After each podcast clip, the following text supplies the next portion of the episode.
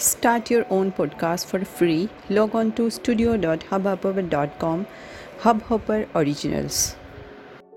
Hello friends કેમ છો બાળ મિત્રો મજામાં છો વાર્તા મજા આવે છે ને હું જોઉં છું કે તમને બધાને વાર્તાઓ બહુ જ ગમી રહી છે તો મારી વાત સાંભળજો આ બધી વાર્તાઓ તમે તમારા ફ્રેન્ડ્સ સાથે શેર બી કરી શકો છો વોટ્સઅપથી ફેસબુકથી ઇન્સ્ટાગ્રામથી કે ટ્વિટરથી તો આવી જ રીતે શેર કરતા રહો અને વધારેમાં વધારે લોકો પાસે પહોંચાડતા રહો.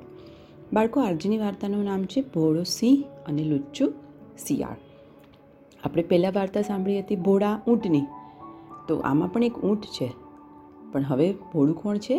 સિંહ. તો ચાલો સાંભળીએ આજની વાર્તા. ભોળો સિંહ અને લુચ્ચું શિયાળ. એક વનમાં એક સિંહ રહેતો હતો. એની પાસે એક શિયાળ અને એક વરુ રહેતા હતા. ખાવાની લાલચે એ લોકો સિંહના સેવક હોય તેવો ડોળ કરતા. આખો દિવસ સિંહને જે ખાવાનું જોઈએ, એ ખાવાનું લાવી આપે. સાથે સિંહ જે શિકાર કરે, એ શિકારમાંથી પોતે જે વધે એ બધું ખાઈ જાય અને સિંહને એવું જતાવે કે હું તો તમારો સેવક છું. હવે એક દિવસ એક સાંઢણી એના ટોળામાંથી વિખૂટી પડી ગઈ. સાંઢણી એટલે કે ઊંટ. જે ઊંટમાં જે ઊંટની પત્ની હોય ને, ઊંટની, એને સાંઢણી કહેવાય. હવે ટોળામાંથી વિખૂટી પડી ગઈ. ત્યારે એ પોતે ગર્ભવતી હતી. સિંહની દ્રષ્ટિએ ચડી ગઈ. ભૂખ્યા સિંહે તો એની ઉપર તરાપ મારી અને એને થોડી જ વારમાં મારી નાખી. પણ જ્યારે સિંહે પંજો મારીને એનું પેટ ચીર્યું, ત્યારે એમાંથી એક રૂપાળું બચ્ચું બહાર આવ્યું. સિંહે પોતાના કુટુંબ સાથે ધરાઈને સાંઢણીને તો લોહી પીધું, ખાઈ ગયો, બધું કર્યું. પણ આ કુમળું બચ્ચું જોઈ અને એને પોતાની જાત ઉપર ગુસ્સો આવ્યો. એટલે એણે મનોમન નિર્ણય કર્યો કે હવે આ બચ્ચાને હું મારી સાથે મોટો કરીશ, મારી બાળકની જેમ સાચવીશ અને બચ્ચાને હું ક્યાંય કશું જ થવા નહીં દઉં. એટલે હવે બચ્ચું તો સિંહની સાથે મોટું થાય એ તો કેટલું નિર્ભય બની જાય.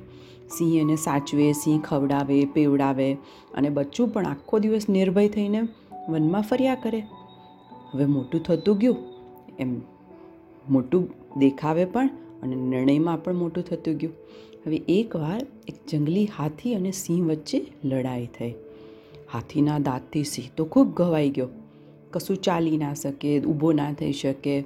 એટલે સિંહે એકદમ પીડાતા પીડાતા શિયાળને કીધું કે શિયાળભાઈ કોઈ પશુને અહીંયા લઈ આવો ને, જેથી હું એને મારી અને મારી અને તમારી આપણે ભૂખ મિટાઈએ. તો શિયાળ, વરુ અને ઊંટ, ત્રણેય જણા ફ્રેન્ડ્સ બની અને જંગલમાં શોધવા નીકળ્યા. કેટ કેટલું ફર્યા, પણ કશું મળે નહીં. સવારમાંથી બપોર પડી, સાંજ પડી, પણ કોઈ પ્રાણી મળે નહીં. હવે શિયાળે તો મનમાં વિચાર કર્યો કે જો આ ઊંટને મારી નાખીએ, તો બધાની ભૂખ સમી જાય. પણ આ ઊંટ ઉપર તો સિંહને પ્રેમ હતો. એટલે સિંહને કેવું સી રીતે? એટલે એણે ચતુરાઈ વાપરી અને યુક્તિ બનાવી. એટલે એકદમ સિરિયસ બની ગયું, ગંભીર બની ગયું. અને ઊંટને કહેવા લાગ્યો કે દેવ અને સ્વામીના માટે આપણે જેટલું કરીએ ને, એટલું ઓછું છે. આપણા સ્વામી તો કેટલા સારા છે, કેટલા લોકોનું પાલન પોષણ કરે છે, ભૂખ્યાને દાન આપે છે, ભૂખ્યા માટે પોતે ભૂખ્યા રહી અને એને ખાવાનું આપે છે. એટલે આવા આપણા સ્વામી માટે આપણે જેટલું પણ કરીએ ને એ બધું જ વ્યર્થ છે. એટલે આપણે આપણા સ્વામીની ખૂબ સેવા કરવી જોઈએ. ઊંટે પૂછ્યું કે અરે ભાઈ શિયાળ તમે કહો છો એ વાત તો સાચી. મને પણ તમે કંઈક સુજાડો ને કે હું પણ કરું અને મને પણ પુણ્ય મળે. તો શિયાળ બોલ્યું કે અરે ભાઈ, તું આપણા સ્વામી માટે તારો દેહ અર્પણ કરે તો તને સો ગણું પુણ્ય મળે. અને તું જે અત્યારે તારો દેહ છે ને, એવું તને ડબલ જન્મમાં સારું દેહ મળે અને તારો ઉદ્ધાર થઈ જાય.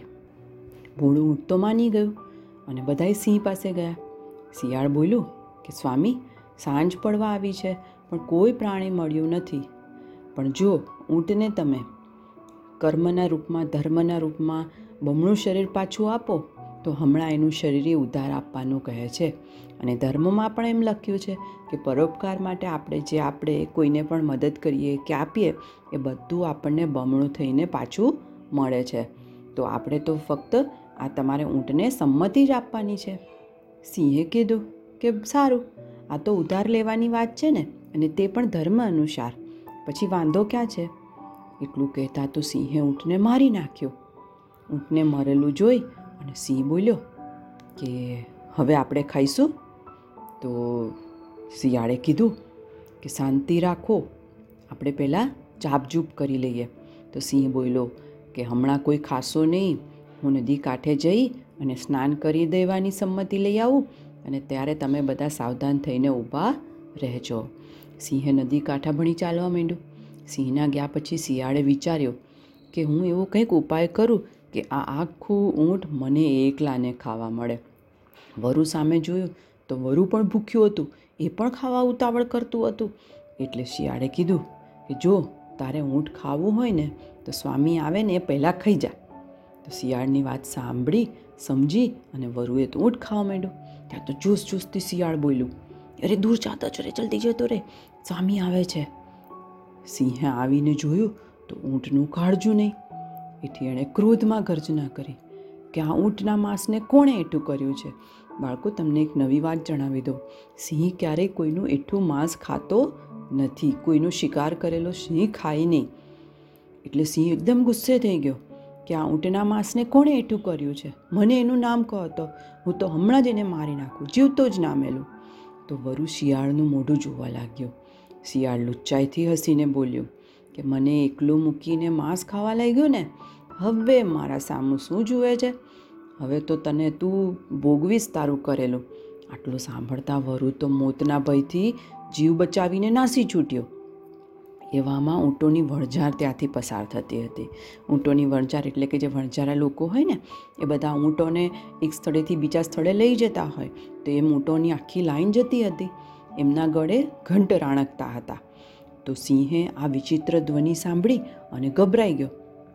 અને એકદમ જ શિયાળ બોલ્યો, કે જુઓ જુઓ સ્વામી, આ કંઈક વિચિત્ર અવાજ આવે છે. સિંહ પણ આમ બધે જોવા માંડ્યો. એટલે શિયાળ સમજી ગયું. કે આ સિંહ ગભરાઈ ગયું છે. અહીંયા ત્યાં ફરી અને ઊંટોની વણઝાર જોઈને દોડતું પાછું આવ્યું અને જાણે પોતે ડરી ગયું હોય ને એવી રીતે બોલવા માંડ્યું કે, સ્વામી, અહીંથી ભાગો.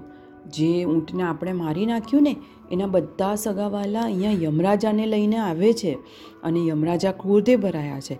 એણે કહે છે કે જેણે પણ ઊંટને માર્યો છે ને, એને અમે પોતે મારી નાખશું. એટલે એ લોકો ખૂબ બધા ઊંટ અને શસ્ત્રો લઈને આવે છે અને આપણે બધાનો સર્વનાશ કરી નાખશે. માટે જલ્દીથી ભાગી જાઓ, નહીંતર તો આપણે બધા મરી જઈશું.